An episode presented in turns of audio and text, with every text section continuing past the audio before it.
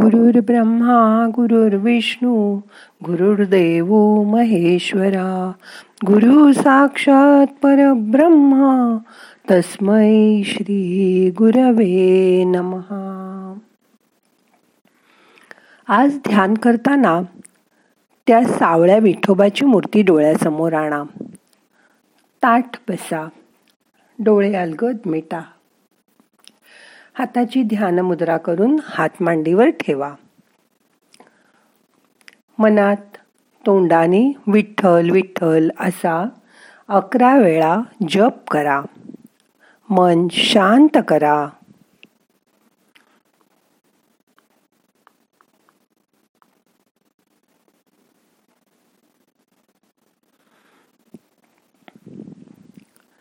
जेव्हा आपण विठ्ठल विठ्ठल असं म्हणतो तेव्हा आपल्या अनाहत चक्रावर त्याचा परिणाम होतो आणि आपल्याला हृदयाचे त्रास कमी होतात. बसल्या बसल्या विठ्ठलाचा जप केला. तर हा फायदा आपल्याला सहज मिळतो. काही वेळा ज्या चांगल्या विद्वान लोकांचं वाटोळं झालं ते कशामुळे तर दुर्बुद्धीमुळे.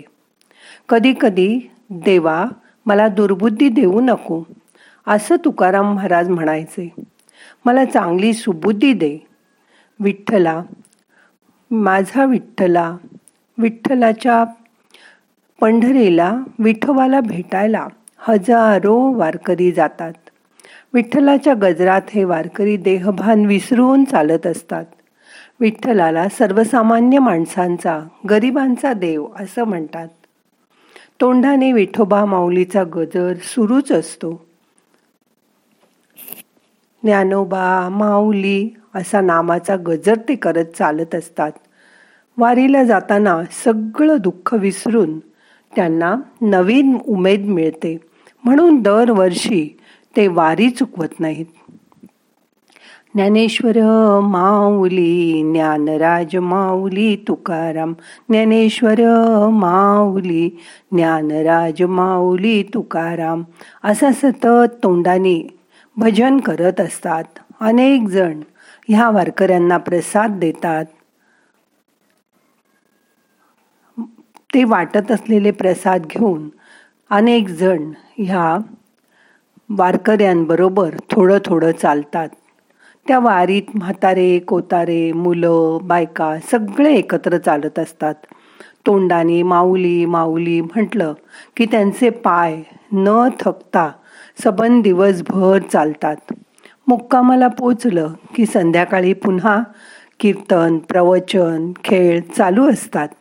पण प्रत्येकाला असं एक दोन महिने सगळं सोडून जाणं काही शक्य नसतं. म्हणून तुकाराम महाराज म्हणतात आपण जे काम जो उद्योग करू तो प्रामाणिकपणे करा. म्हणजे तीच परमेश्वराची पूजा आहे. समजा घरातल्या बाईला पोळ्या करायच्या आहेत तर त्या प्रेमाने व आनंदाने करा. कपाळावर आडी घालून नको. उलट पोळ्या लाटताना असा विचार करा की हा पोळ्या जी माणसं खाणार त्यांच्या रूपाने परमेश्वरच त्या खाणार आहे.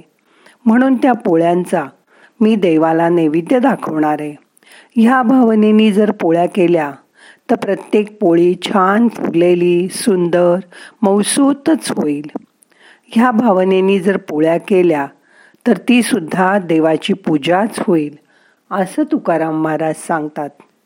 डॉक्टर जेव्हा पेशंट बघतात हा डॉक्टरांचा जर काही वेळा डॉक्टरच अप्रामाणिक असतील तर पेशंटला ते कसं लुटता येईल त्याचाच विचार करतात.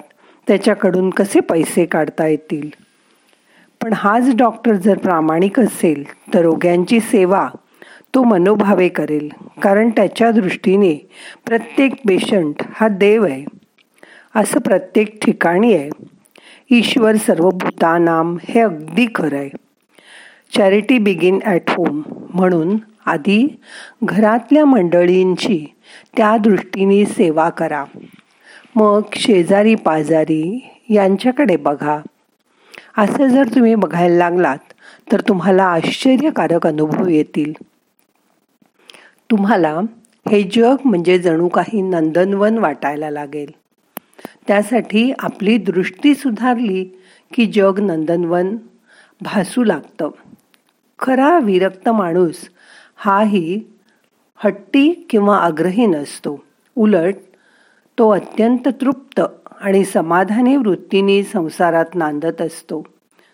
खरं वैराग्य म्हणजे घर संसार सोडून हिमालयात निघून जाणं असं नाही. तर वैराग्य म्हणजे तडजोड करणं.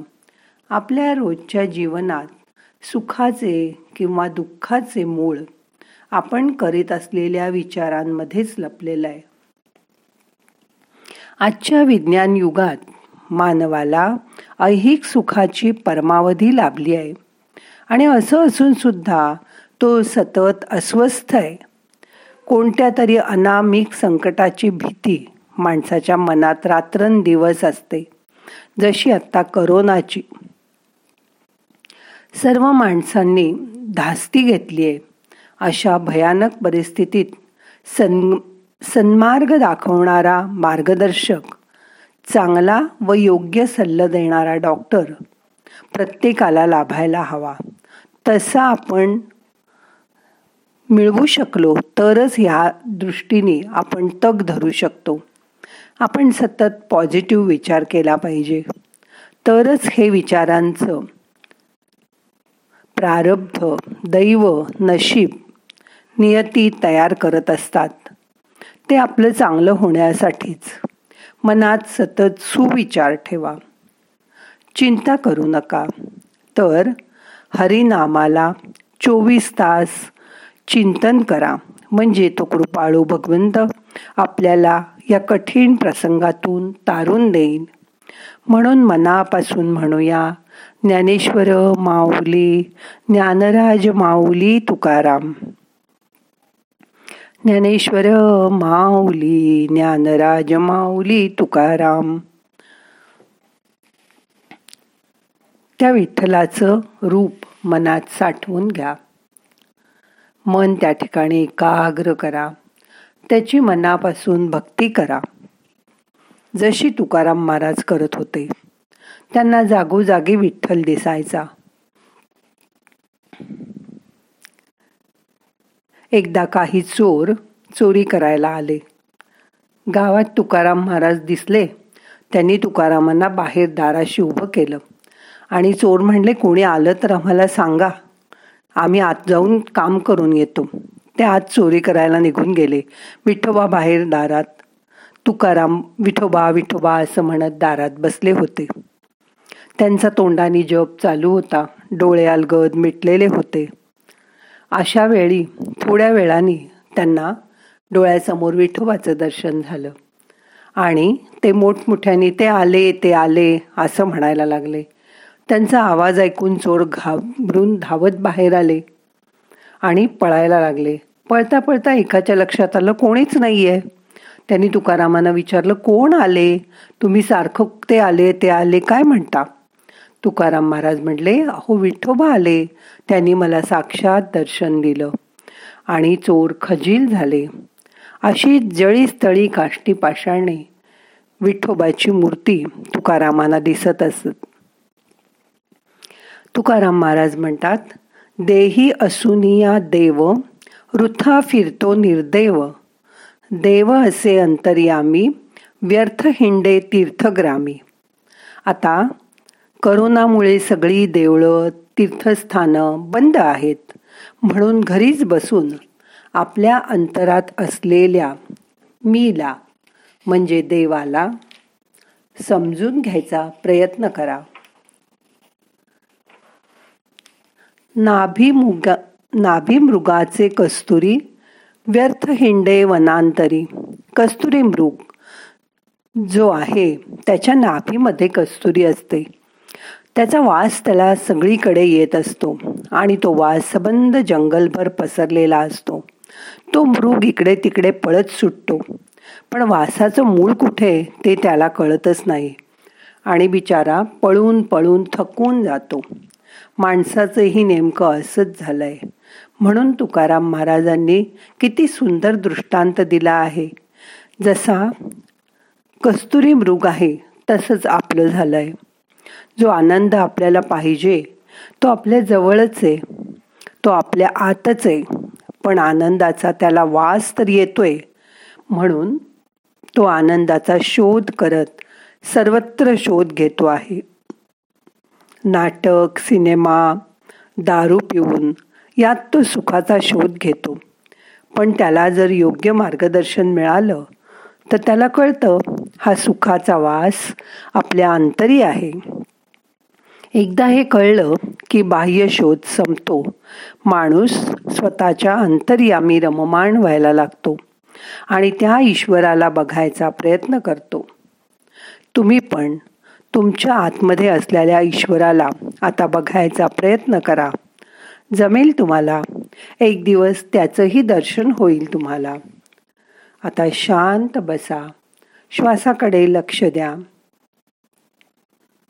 मन शांत करून आत असलेल्या विठ्ठलाचं दर्शन घ्यायचा प्रयत्न करा. येणारा श्वास जाणारा श्वास लक्षपूर्वक बघा. मनातल्या मनात विठ्ठल विठ्ठल विठ्ठल असा जप करा.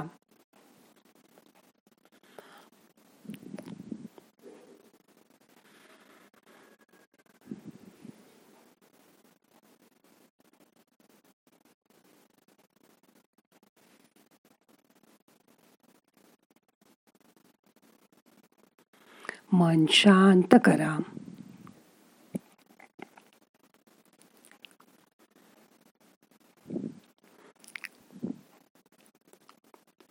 आता आपल्याला ध्यान संपवायचं आहे. दोन्ही हात एकावर एक चोळा डोळ्याला हलकं मसाज करा. डोळे उघडा. प्रार्थना म्हणूया. नाहम करता हरिक करता हरिक करता हि केवलम. ओम शांती. शांती शांती.